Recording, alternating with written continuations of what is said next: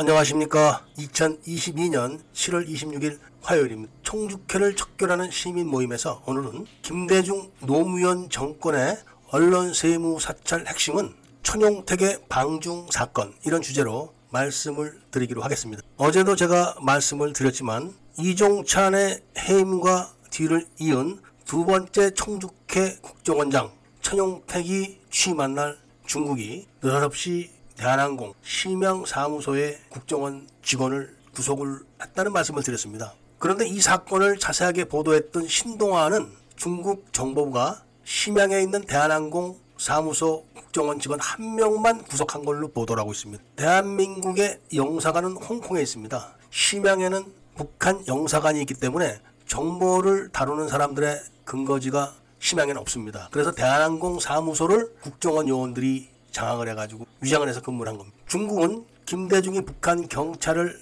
납치해서 안기부에 가둬놓고 고문한 사건을 1999년 3월경에 알았습니다. 이게 어떻게 들통났냐면은 국정원이 북한 경찰 최인수를 중국으로 납치해온 역순으로 보냈습니다. 그런데 그때 10만 달러를 준 겁니다. 엄청나게 큰 돈입니다. 그 당시에는 그렇게 큰 돈입니다. 그리고 한국인 주민등록증을 만들어서 줬습니다. 북한 경찰 최인수가 이 돈과 한국 주민등록증을 갖고 매일 술집에서 주지 육림 속에 빠진 겁니다. 그런데 중국도 공산주의 국가인데 중국의 비밀 정보원이 그 사람을 알아본 겁니다. 아, 저놈이 옛날에 북한 경찰이었는데 왜 한국 사람 주민등록증을 갖고 다니면서 돈을 물수 있을까? 이거를 중국 정보부에 밀고 난 겁니다. 중국 정보부에서 며칠 동안 감시를 하다가 즉각 체포를 해갖고 고문을 가해가지고 다 알아낸 겁니다. 그 사실을. 그리고 한국을 집어먹을 작전을 짠 겁니다. 북한은 박정희 정부가 김대중을 동경해서 납치한 사건을 잘 알고 있습니다. 그리고 김대중이 그 사건을 이용해서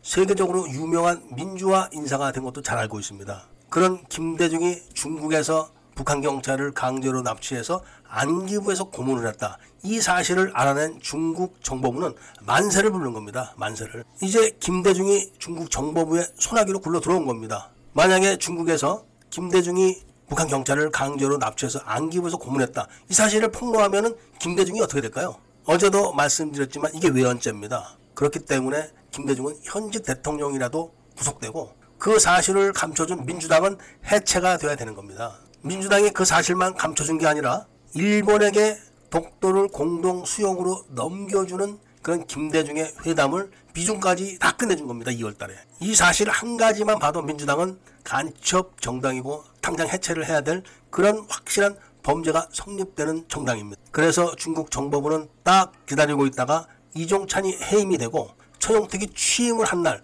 그날 바로 대한항공 심양 지점의 안기부 직원을 체포를 했다고 신동아가 보도를 했지만 이게 다 날조무 사기입니다. 신동아는 연평 해전도 4월 달에 일어났다고 보도를 했지만 연평 해전은 6월 달에 일어났습니다. 그러니까 언론 세무 사찰을 통한 작용화된 동아일보가 김대중에게 유리한 보도를 계속 심층적으로 했던 겁니다. 그런데 왜 제가 이거를 자신있게 날조했다 이렇게 말씀드릴 수가 있냐면은 이런 사실은 다 제가 제보를 직접 받았지만 제보를 받았다면은 저 사람 거짓말한다 이렇게 할 수가 있기 때문에 바로 흑금성 재판을 통해서 증명을 할 수가 있는 겁니다. 흑금성이라고 말씀드리면은 좌익 정부가 자기들의 죄업을 다 감추고 정당화시키기 위해서 띄워놓은 인물입니다. 영화도 있었죠. 이 흑금성이 작게 5027을 넘겼다는 죄목을 걸어가지고 재판을 하는 과정에서 1999년도에 심양에서 체포된 국정원 요원들이 30여 명 된다. 이런 진술이 나왔었습니다.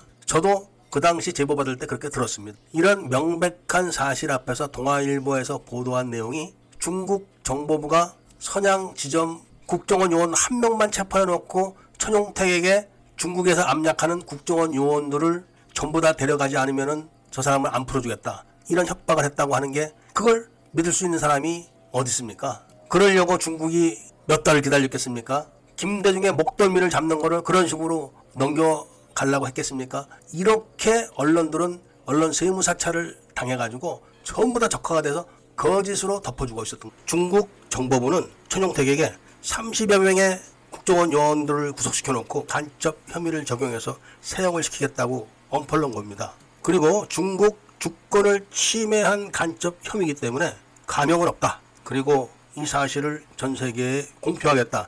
이렇게 이야기를 했기 때문에 천용택은 즉각 김대중에게 보고를 했고 김대중은 나라를 다 넘겨주는 한이 있더라도 자기가 살아나야 되기 때문에 중국의 요구 조건을 다 들어주라고 승인을 한 겁니다. 중국이 요구한 요구 조건은 간단하게 말하면 대한민국 국정원이 갖고 있는 정치 정보 주권을 넘겨달라는 겁니다. 그러니까 대한민국의 정치 공작, 정치 근본을 중국이 갖고 가겠다는 요구를 했던 것이고 그거를 김대중이가 수락한 겁니다. 그렇게 해서 열흘 정도 지나서 중국 정보부에 구속됐던 국정원 요원들이 모두 다 풀려나온 겁니다. 이 부분이 제일 중요한 겁니다. 중국이 대한민국의 정치 정보 주권을 장악한 다음에 제일 먼저 시도한 것이 바로 이 언론 세무 사찰이었고 그 다음부터는 조선족들이 한국에 한번 들어오려면은 그때 돈으로 천만 원 이상을 뒤로 바쳐야지 단기 비자를 받고 그리고 한국에 와서는 불법 체류자가 돼야만 했었는데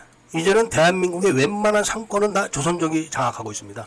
그 자금은 중국 정부의 돈입니다. 그리고 모두 중국에 일일 보고를 하는 겁니다. 얼마 전 서욱 전 국방부 장관이 대한민국 경계 카메라 전체를 중국제로 바꿨다는 말씀을 제가 드린 적이 있습니다. 대한민국 휴전 전부터 장보고 잠수함의 내부까지 감시 카메라를 통해서 중국으로 실시간으로 다 넘어갑니다. 이것은 이제 군사 정보 주권까지도 다 넘어갔다는 것을 의미하기 때문에 국정원은 사실상 하는 일이 아무것도 없습니다. 공개적으로 산업 정보를 보호하는 역할만 하겠다. 이렇게 선언을 했었죠. 아무튼 오늘 주제가 김대중 노무현 정권의 언론 세무 사찰을 중국 정보부가 했다. 이거기 때문에 일단 그 매개체 역할을 했던 최용택 전 국정원장이 한 일, 이거를 다시 한번 명확하게 해드리려고 하는 겁니다. 그리고 그 보도를 한 신동아는 다 허위 보도를 한 것이고 그 사실은 흑금성 재판 과정에서 상당히 많이 나왔다. 이런 말씀도 제가 드리는 것입니다. 오늘 이야기는 여기까지 말씀을 드리고 내일은 어떻게 언론 세무 사찰을 했는가 이 말씀을 드리는 약속을 하면서 오늘 이야기를 마치고자 합니다. 곧 5.18 북한군 시신 감춘 사건을 행동으로 나설 시간이 다가옵니다. 많은 분들의 성원을 기대하면서 그동안 위장 우파들의 본색이 여기서 다 드러난다. 이런 말씀과 함께 오늘 이야기를 들어주신 데 대해서 감사의 말씀을 드립니다.